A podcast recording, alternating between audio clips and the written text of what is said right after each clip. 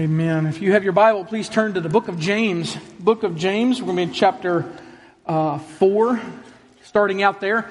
We're uh, in the midst of a series, James. Uh, it's a book of gospel wisdom. As you, as you walk through the book, you realize that it's very similar to Jesus' speaking of the Sermon on the Mount. It's very similar to the Old Testament book, the Proverbs. But what's different about even, even the Proverbs that really point to God as a whole, James really focuses on the why as to why we do good. All right? It's, a, it's all about living out our real faith in a real world. Okay? It's not just saying I believe in God and I, I do things in my head. I have these uh, want tos that I never get around to. James says that, listen, if you truly have a relationship with God through Jesus Christ, it's gonna show. And it's gonna show right here. Not out up some, somewhere in the sky, these heavenly thoughts alone. It's going to be right here in our real world so that the people can see what real faith looks like. No matter what you're going through, the trials, the tribulations, everything. So the main idea of this book, if you want the thesis of the book of James, you could find that actually in chapter 1 where James says in James 1 26 through 27, he says, if anyone thinks he's religious, and again, the word religious is not talking about this high orthodoxy. I'm a religious person because I dress this way, because I say cute Christianly things. All right. When he uses the term religion, he's talking about someone who has a genuine faith and trust in Christ. And that faith in Him leads to a joyful obedience. So again, he says, if anyone thinks that he is re- uh, religious and does not bridle his tongue, but deceives his heart, this person's religion is worthless. His faith is dead. But religion that is pure and undefiled before God the Father is this to visit orphans and widows in their affliction, and to keep oneself unstained from the world. So he says that if you truly have a faith and trust in Jesus Christ, you have allowed Him to pay the penalty of your sin instead of you living on your own, trying to do better and do better and do better and constantly and consistently failing. If you trust in Jesus Christ, this is what it's going to look like in the real world. It's going to be evidenced not by perfection, praise God, but by progress in three areas. Area number one, your communication. We talked about that in chapter three with the tongue. Uh, your compassion. We see that happen throughout this book, but specifically in chapter two. And then, of course, last week and today, we're talking about conduct. Okay, your conduct uh, is going to represent whose you are. Last week, just to kind of give a little bit of, of um, I guess, backstory, because today is talking about conduct as well. In James chapter 3, we introduced two types of wisdom. Two types of wisdom. You find that in James 3, 13 through 410. We don't have time to read that. But in a nutshell, what happens is there are two types of wisdom. One is a heavenly it is a spiritual, it's bigger and greater than what's just here on earth, and it's birthed from God Himself. All right? But then there's another type of wisdom that's earthly. It's all about what goes on here. It's not spiritual at all. All right? It just focuses on the accumulation of things, about making me happy down here, and it has an origin, and it's not of God. It's demonic, is what it says. One of these types of wisdom leads others to eternal life. There is another type of wisdom that is only good in this life. And not really good there either. Because if you're focusing on here and now, we're going to find out today, even that's a shot in the dark. One of these wisdoms is focused on the self exaltation to the neglect of other people around us. The other wisdom focuses on the good that they can do to others and to the submission of self. One type of wisdom, as we talked about, uh, it shows by your actions you worship yourself as God, which uses the term selfish ambition and jealousy. That means simply this. There is a type of wisdom that says, everybody look at me. I'm the most important person in your life. And we, we knew that that was earthly, that was unspiritual, and it was demonic because of this. If my goal in life is for you to look at me, okay, because, because my jealousy says I'm number one, we know that to be false. Every one of us know that at best we are far second. at best. And so we're leading other people to focus on us instead of what is ultimately important. So God's jealousy is a different type of jealousy. God says, look to me, focus on me, because He is number one. And that's the beauty of looking to Christ, because when we do, we are looking at what's best. And we're following what is best. So God says, go after the wisdom that knows all, not the wisdom that thinks and does not act according to the heart of God, which means that one of these wisdoms is going to lead to the destruction of relationships. We are a church of relationships, right? The type of wisdom from the earth focuses on you, destroys relationships because it's all about you. Another wisdom opens doors to deeper, fuller relationships with each other and with God. So that was last week, all right? Let's talk about today. We had two questions last week. Today we're going to talk about two statements. Two statements that pertain to our conduct. Or to put it a different way, there are two wisdom warnings that James gives us to avoid. Two wisdom warnings that James is telling us to avoid. Now, I'm just going to be honest with you some part of this message you're going to say, that doesn't apply to me, that applies to my spouse alone. All right? And others are going to say, this applies to maybe my kids or my parents. But I'm going to warn you on this. I, I fear that everything that I'm about to say is going to apply to every one of us if we seek the wisdom that God is asking us to. Okay? If you're focusing on worldly wisdom, guess what? Then you're really not the problem, right? Everybody else is. But the wisdom of God says, really open your heart to my word and see if what I'm saying applies to you. And let me tell you something. If it does apply to you, then let me tell you something. It is a good thing that you're here this morning. Okay? God is so good that He brought you here this morning to hear this. Why? So that whatever it is that's between you and God can be taken away so that you can have either a fuller relationship with God or a beginning relationship with God by trusting in His Son. So please engage in this. Uh, I think that it's going to really talk to every one of us. All right, so two statements that pertain to conduct. Um, wisdom warning number one planning your life without God. That's also known as a term that I've heard before in books, and it makes a lot of sense practical atheism. We may say we believe in God, but who's in charge of your planning? Who is in charge of your life? Many times we're going to find out that we plan our life without God, maybe except for Sunday morning, right? But other than that, God is just a passing thought. Let's go to James chapter 4, verse 13 through 17. In both of these wisdom, wisdom warnings, it begins with these two words, come now. James 4, 13 through 17. He says, come now. You who say, Today or tomorrow, we're going to go into such and such a town and we're going to spend a year there and we're going to trade and make a profit. Yet you do not know what tomorrow is going to bring. What is your life? For you are a mist, a vapor that appears for a little time and then it vanishes. Instead, James says we ought to say, if the Lord wills, we will live and do this or that. But as it is, you boast in your arrogance. All such boasting is evil. So whoever knows the right thing to do and fails to do it, for him it is sin. there's a lot there, and that's only half of our of our message today. So uh, we're going to go through this pretty quick. So put your listening ears on. We're about to roll. Here's what he wants to open up with. What is it that you and I do when it comes to planning our life? James says that for the most of us, for the majority of us, we plan this way. I want my life to be lived for me. I want my life to be lived for me. Well, how, how do you know that? How, how, do I know that I'm living my life? Because I, I say I'm a Christian. So I, my life should show that I have Christ as my captain of my ship, so to speak. All right? But how is this reflected in your calendar? Look at your calendar. Look at your appointments. Look at your activities on your calendar.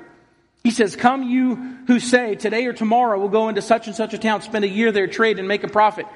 How is this reflected in your calendar, if you say that God is the leader of everything in my life, how is that reflected in your calendar? How is that reflected in your location? Why are you here? Why are you right here in the Spartanburg area? Why are you here? Some of you are like, well, I was born here. That's just the way that it goes. Great, that's fine. But really think through these questions. What does my calendar look like? Why am I where I'm at? How about this? Why are you with who you're with? I'm speaking about relationships. Why are you with who you're with? Is that your decision or is that God's will for your life? Right? How about your career, your workplace? Did you not only consult God about it, did you listen for His response and follow through? Why are you doing what you're doing? And some of you who are in your job right now, let me ask you this. Are your attitudes at your job and are your activities at your job and your career, are they Christ honoring? Some of us are at places we don't want to be. I've heard people, I even heard a, a speech uh, yesterday, as a matter of fact, on YouTube that says there's close to 70% of people are dissatisfied in their, in their work, okay, where, where they go to work at. I mean, that's a high number. But listen, if that's true, how are you responding to that? How does that play out tomorrow? How's it going to play out at work tomorrow? Are people around you going to know, boy, this person hates their job? This person right here is tough to get along with. They, they want to be somewhere else. Or do you glorify God where you're at? These are the thoughts that James has. Come now, you say, today or tomorrow we'll go into such and such a town, spend a year there and trade there, connect with people, make relationships, and, and make a profit. Question I have is, who is in charge of your calendar? Who's in charge of your location, your relationships, your career? If we're honest, if we're honest, we won't say this out loud, but if we're honest in our hearts, here's what we say I will make my own plans. I will go where I want to go. I will invest in relationships. I will invest in the people I want to invest in. I know what God's word says, but I want to invest in relationships that I want to invest in. I will do what I want. And I think we've bought into this prosperity lie that says this. Number one, I hope God approves, but really we say this God wants what I want, right? Remember last week? You know what we want? Okay? Our wicked desires. Remember we talked about that? You read chapter 3 and 4. That's what we want. We want a wisdom that's, that's birthed in the world, okay, that's birthed not of God, but of Satan. That's what we want. We want our own selfish desires to be accomplished. We want everyone to focus on us, our likes, our desires, our wants. And yet we boldly proclaim, even in Christian terms, God wants what I want, right? Not the God of the Bible. He's got something better planned for you than simply what you want. Now, before we go any further, uh, when we talk about these two statements, there's an issue that I want to warn us against. Okay? The issue in this passage, the, the rub that God has upon uh, either his people or people who don't know him yet, is not that they have a strong work ethic. All right? Let's just get that down. Careful planning is actually highlighted in the book of Ecclesiastes and in the book of Proverbs and even in the book of Colossians. God commends a strong work ethic. Look at this. Colossians chapter 3 verse 23 and 24. Listen to what he tells the, the believers in Colossae. He says, whatever you do, work heartily as for the Lord and not for men, knowing that from the Lord you will receive the inheritance as your reward, for you are serving the Lord Christ. So God is saying, don't work hard, okay? Don't not make money. Don't not make money. Yeah, that worked. Uh, that's not what he's saying. what God is getting to is the motivation behind what you're doing. Okay?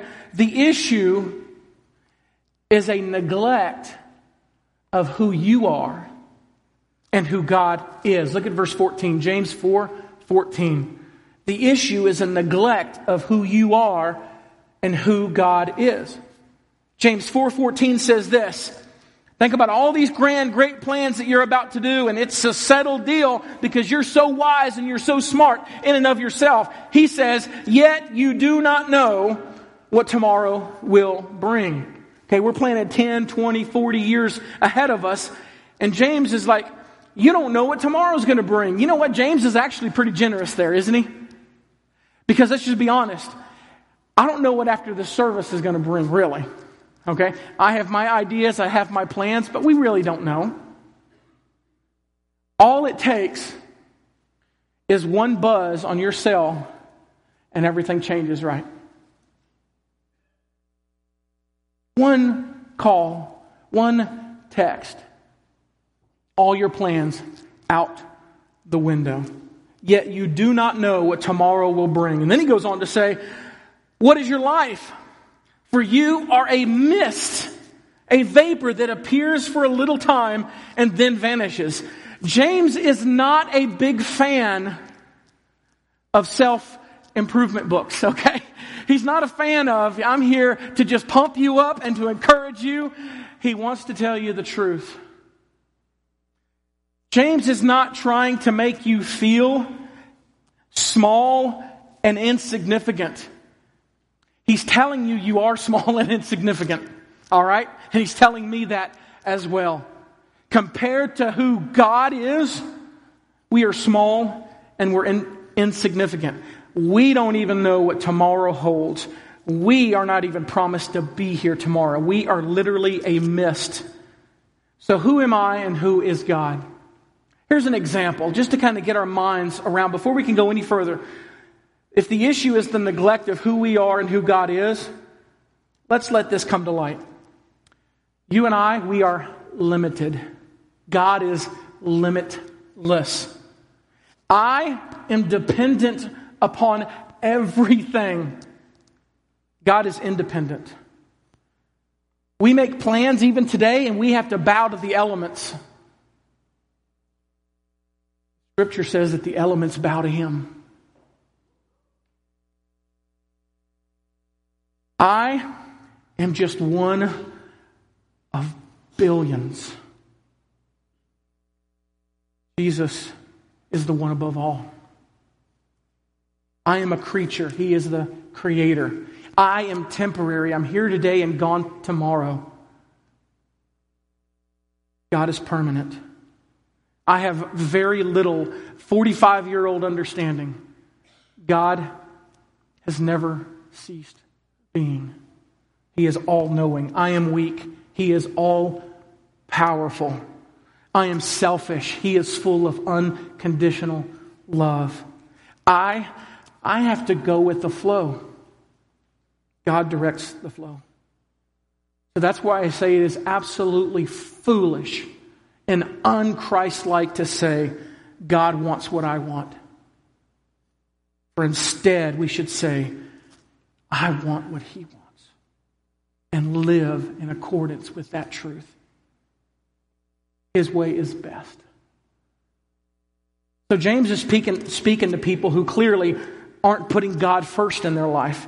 So this begs the question why? Why would you not want, why would you plan with God out of the picture? Why would you want to plan without God? Here's why in a nutshell. I'm going to give you the nutshell. I'm going to give you the extended version. The nutshell is this because God's plans interfere with ours. Let's just be honest. Because God's plans interfere with ours. Or to put it the long version, because God's great, eternal, holy, Christ honoring, righteous, cannot fail, good for all who call upon his name plans interfere with your selfish, egotistical, temporary, unclear, risky, unsure of momentary success probably good for you and you alone plans. That's the truth of the matter. We don't want God messing with our today, even though His plans are better for tomorrow. And because we always, not always, many times, most of the time, choose our own way, we fall, we fail, and we sin. And here's the crazy part to those who are believers we know better.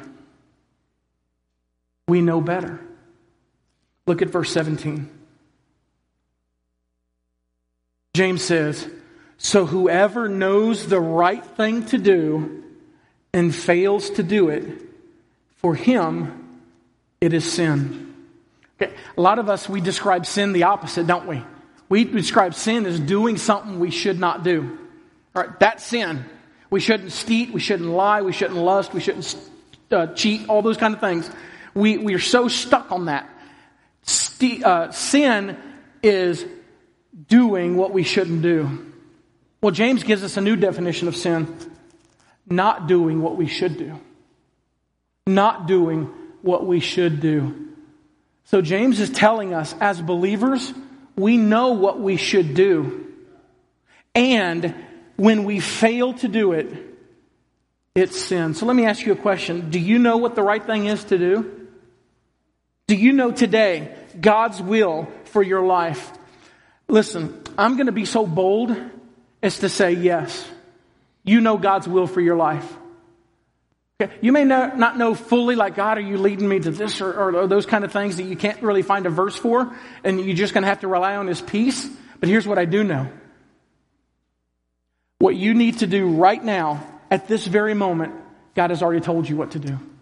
He has already told you what to do. For example, here's what God's will for you today is to spend time with Jesus, enjoying His presence through prayer and the reading of His Word. I don't have time for that. Okay? How about this? Time with God's people.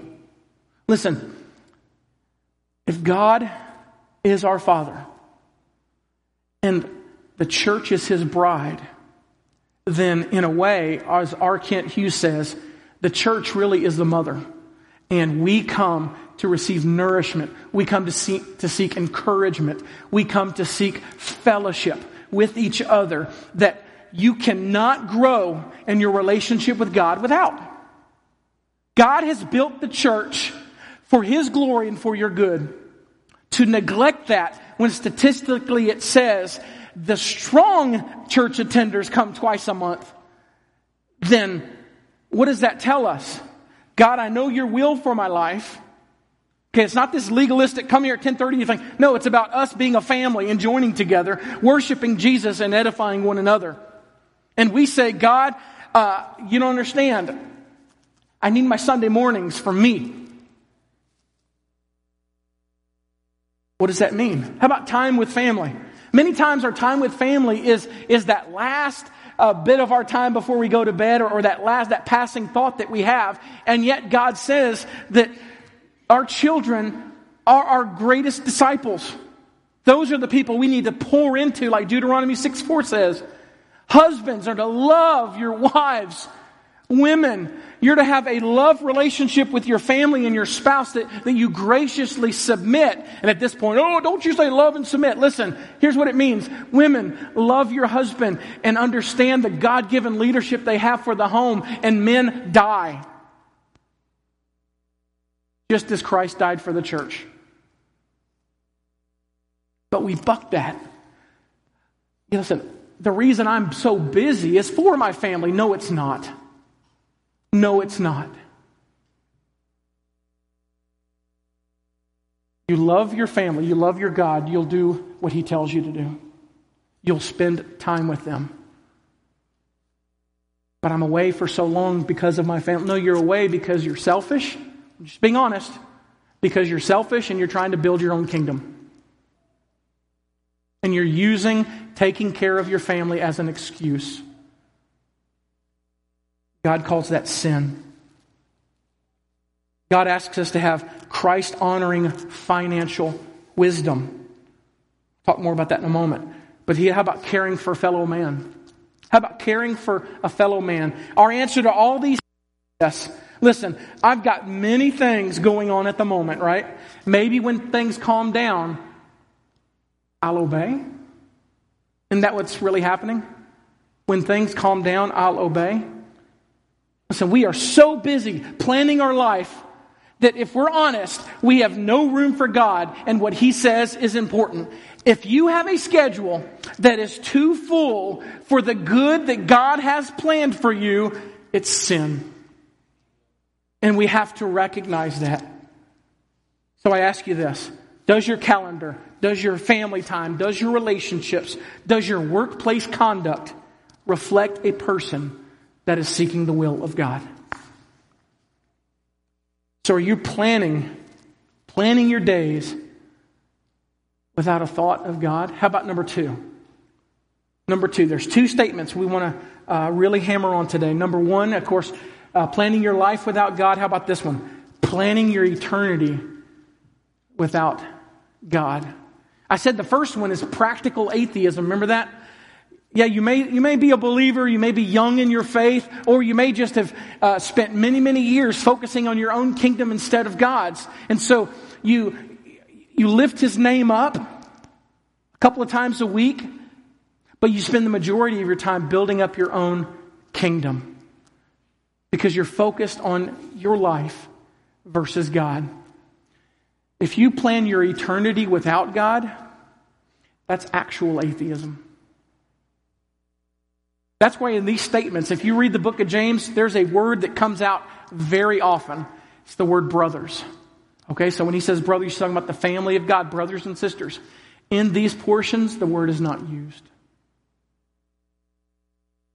He's like a prophet in the Old Testament who is saying to Israel, Woe to Babylon. Babylon's not going to read this. He's writing this to tell you the end result of these types of people and to warn you as believers not to fall into this trap. So, what is the trap of planning your eternity without God? James chapter 5, verse 1 through 6. Let's walk through this. Come now, just like the first statement. This come now, you rich. Weep and howl for the miseries that are coming upon you. Uh, he doesn't sugarcoat, does he? He goes right to it, and, and really there's no. Uh, there's no recovery for what he's about to say. Come now, you rich, weep and howl for the miseries that are coming upon you. Your riches have rotted and your garments are moth eaten. All those things that you thought were so important, gone. Your gold and your silver have corroded, and their corrosion will be evidence against you and will eat your flesh like fire. You have laid up treasure in the last days. Behold, the wages of the laborers who mowed your fields, which you kept back by fraud, are crying out against you. And the cries of the harvesters have reached the ears of the Lord of hosts, the Lord of Sabaoth. That's the Lord of the armies, okay, the heavenly armies. So you got that going against you, okay? Um, wow. You have lived on the earth in luxury and in self indulgence. You have fattened your hearts for the day of slaughter. You have condemned and murdered the righteous person. He does not resist you. That's that's some tough language that he, speaking as a prophet, are telling to the, to the people who are rich in the things of this world, but are poor in spirit. They don't have a relationship with God. All that they're planning, all of their activities is focused on an eternity without God. Which means this all there is is now. So what do we do? We live for the now, don't we? Okay, this is reflected in what you do with your wealth. It's my money. Get that plate away from my pew. Uh uh-uh. uh Keep moving. Keep moving. This is my money. How about this? I make money however I can. Think about the implications of that. I make money however I can. How about this one? I spend my money however I want. How about this one? All this kind of is implied in these passages. No one or nothing will get in my way of making and spending my money. The issue is not wealth. The issue is not wealth. It's something deeper. It's something darker. If you have your Bible, go to 1 Timothy chapter 6. 1 Timothy chapter 6. Planning your eternity without God.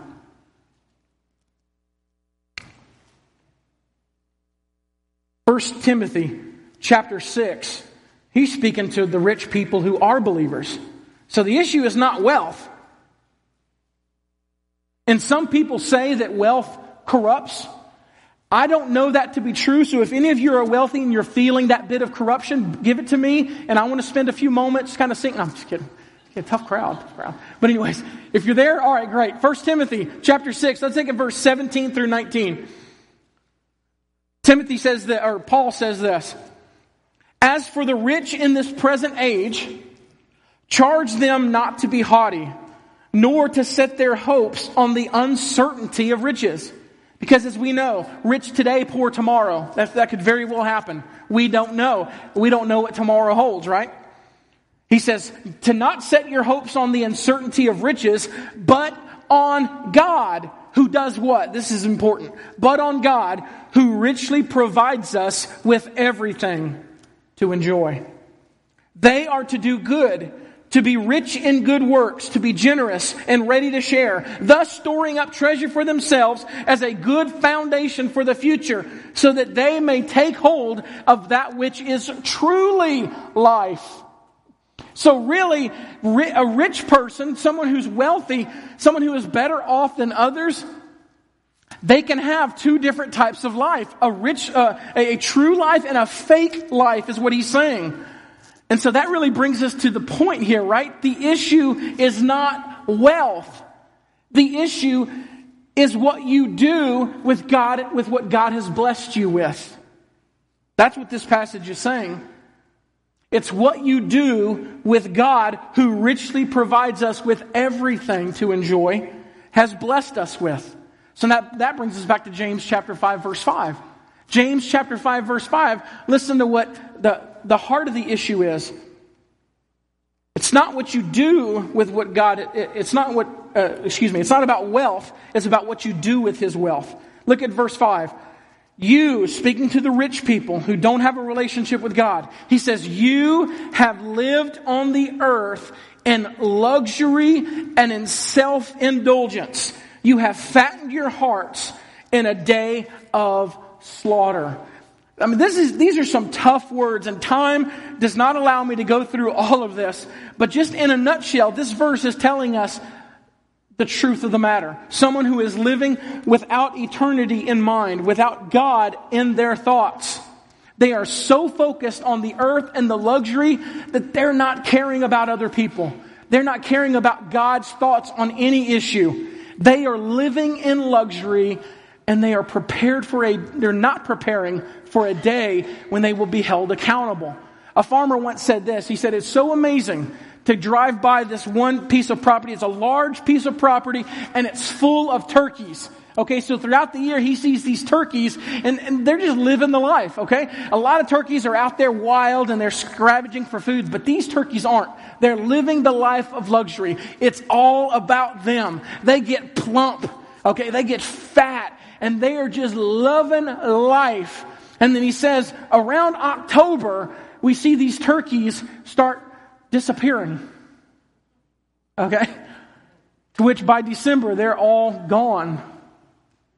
Well, you know why, right? you know, right?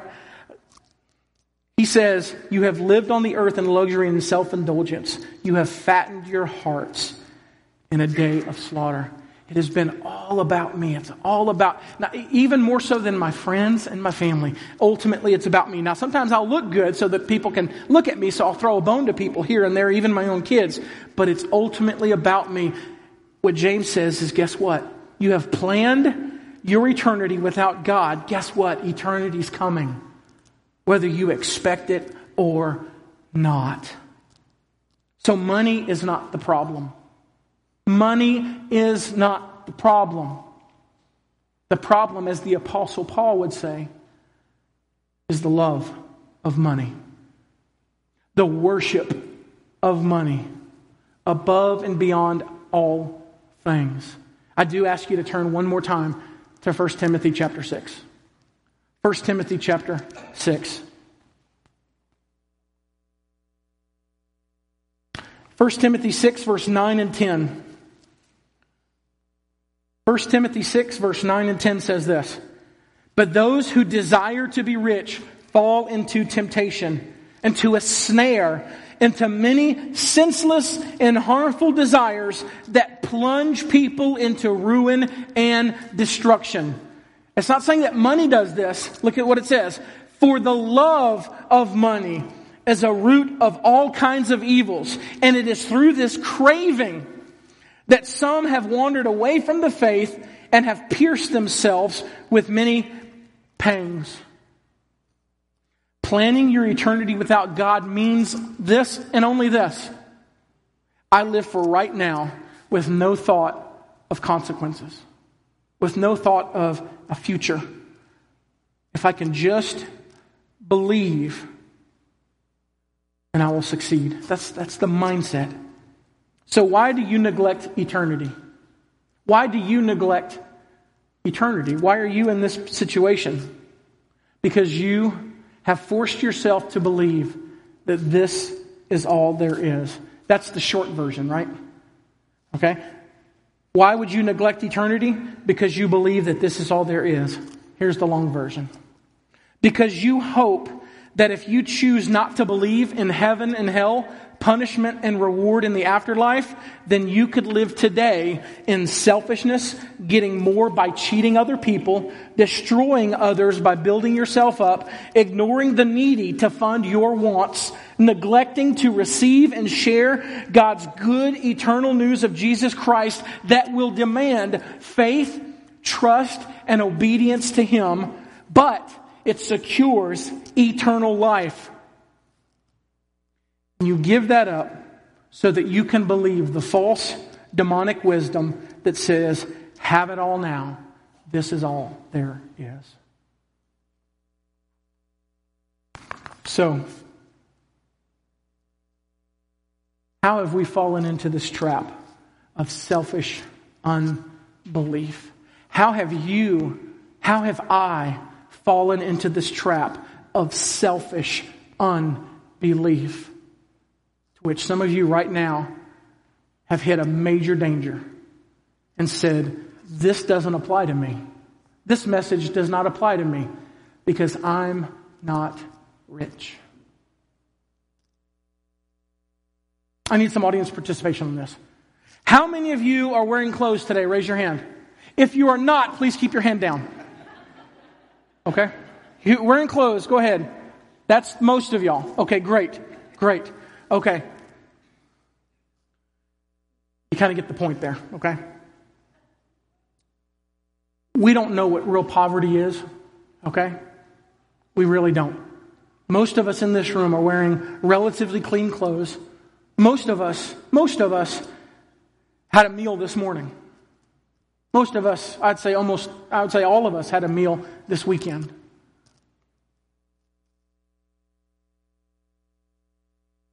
This doesn't apply to me, right? Because I'm not rich. Some of us in here may say, I can't right now. You don't understand my financial situation. I can't give to God and others right now. I'd love to be able to help other people in their struggle, but I can't right now.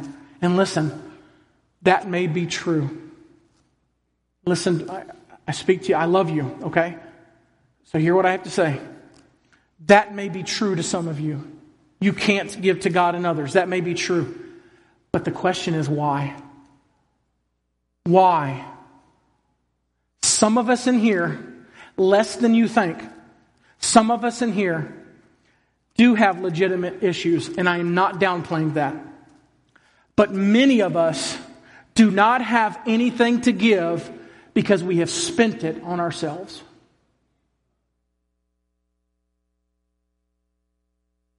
Some of us in this place, I'm not thinking of anyone specific. Some of us in this place have too much house, have too much car, have too many hobbies, or one hobby that we really worship. We have invested so much into our stuff that we have no money to invest in eternity. Ouch. That's not an amen statement, that's an oh my statement. Listen to the audience I'm speaking to. This is the church.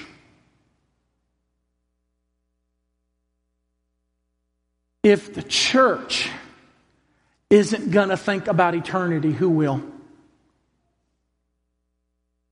If the church, if the money that's involved in the people of God is tied up into personal debts because of our selfish wants, who is going to feed the poor? Who is going to fund getting the gospel, not just in our neighborhoods, but in all the nations? I've got an answer for you. The answer is no one will. If we can plan as though God not only exists, but He is not only my Savior, but He is Lord and Master, my calendar has to change. My relationships have to change. My finances have to change. What good is it? You invest 30, 40, 60 years into your house. You get a new car every five years. And one day, you fattened yourself up and you stand before a holy God and give an account to what you have done for His glory. And all He sees is you investing in your own glory.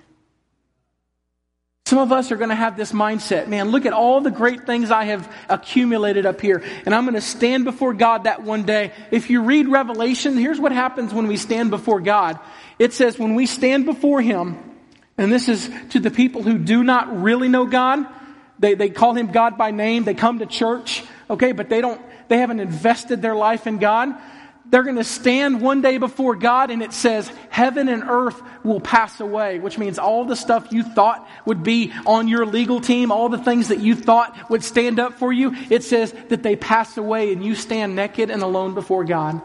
The only thing that you have in front of you is what you did for Him. I fear that many people who call themselves Christians are going to come to that day of judgment empty.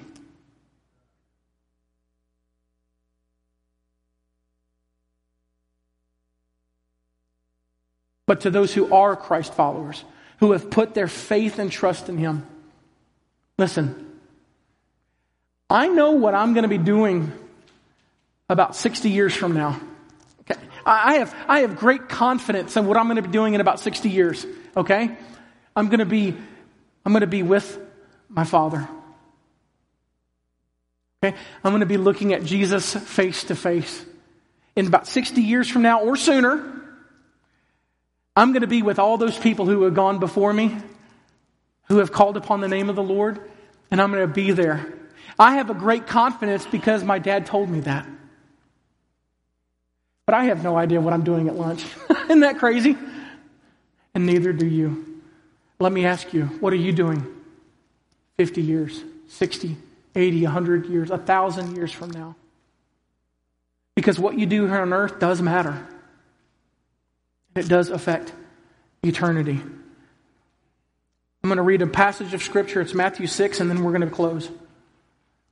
Matthew chapter 6, verse 19 through 21 and 24 says this Do not lay up for yourselves treasures on earth, where moth and rust destroy and where thieves break in and steal. But lay up for yourselves treasures in heaven, where neither moth nor rust destroys and where thieves do not break in and steal. For where your treasure is, there your heart will be also. No one can serve two masters. For either he will hate the one and love the other, or he'll be devoted to the one and despise the other. You cannot serve God and money. Listen, I want to plea for all of you, okay? All of you is this. I got it from Facebook, so it must be true, okay? There was a picture and it had a quote on it. It makes so much sense to me. It says this Often you hear, life is short, better enjoy it. How about this? Eternity is long, better prepare for it. So we have two options today. Two options today. Now I want to be very clear. I am not saying giving your money away buys you heaven. If you got that today, you've missed the point. All right? But Christians who do give, we give because we have been forgiven. We already have eternity secure. So now we literally, when we're on this earth, if we're still living and breathing, I'm doing it for the sake of Christ and other people. Because I'm done. I have heaven secured. So that's why we give. We had a formula at the beginning of this series. Okay? The wrong view that some of us have today is faith plus works equals salvation. That is false. That is not biblical. The true formula is faith plus salvation equals works. Meaning that once you have received Him, you want to do works, not in order to earn, but in order to bless. And that's the kind of people we want to be. So you have two options this morning as we leave. Option number one, live for the moment. You can choose to live for the moment. You could trust in your unpredictable plans. You could trust in investing in things that will not last. And you can hope that this is all there is. Option number two, you can trust in Jesus, whose plans will never fail or be thwarted. You can trust him to save your soul by his gracious act of love, paying for your sin, shame, selfishness, and greed. By taking all of your sin, all of my sin, and paying the penalty for you by dying in your place. By taking your so that you can have eternal life. And if you receive Him, He's going to give you a new desire. He's going to cause you, slowly but surely, as you connect with the church and we, we do life together, He's going to cause you to say, you know what? I don't want God to bless what I'm doing. I want to do what God's blessing. And you'll live in that destiny. Let's pray. Father God, you're mighty, you're good, you're gracious, you're holy, you're everything that we need you to be, and so much more. As a matter of fact, we need you every second of our lives, Father God, not just at the point of salvation, but every time. Even in eternity, we're going to need you. You're going to be the light of all of eternity. So, God, help us to live that reality today. Help us to not wait another moment. Father God, maybe through this message, someone realized that they have been putting their, their trust in good deeds. All the things that they have done that even the people around them said, Good job, at a boy, at a girl. They realized that maybe this morning they realized that they have done it for themselves ultimately. They've chased the careers, they've chased the dollar signs. They've chased the traveling for their own way.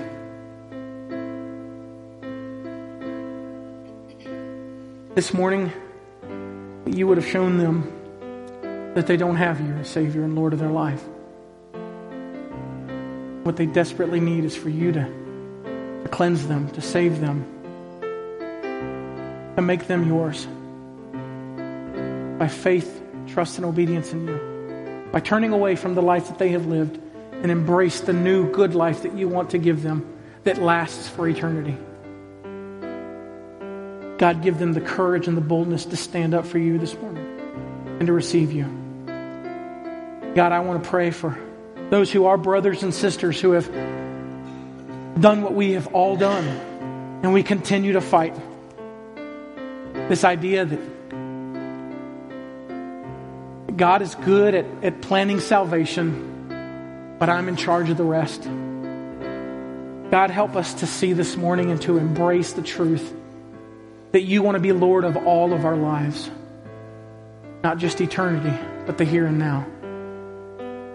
God, things that we have done, the plans that we have made that have been for our selfish motive, God, give us the courage to repent, to go to our spouses, to go to our kids, to go to our parents.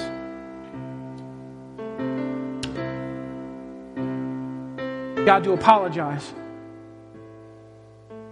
for living a life of selfishness, greed, and ambition, and committing to live the life that you have already planned out for us, and in glorious obedience to you, and in love for others.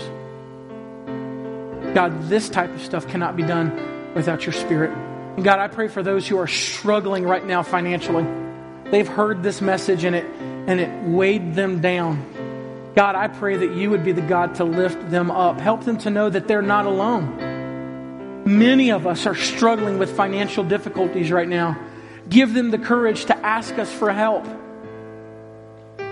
Thank you that we are blessed with people like Barry who can walk people through uh, financial peace that can help them. God, I pray that you would give them courage, Lord, to, to do what it takes, Lord, for them to be in a right relationship with you and to be in right actions with you.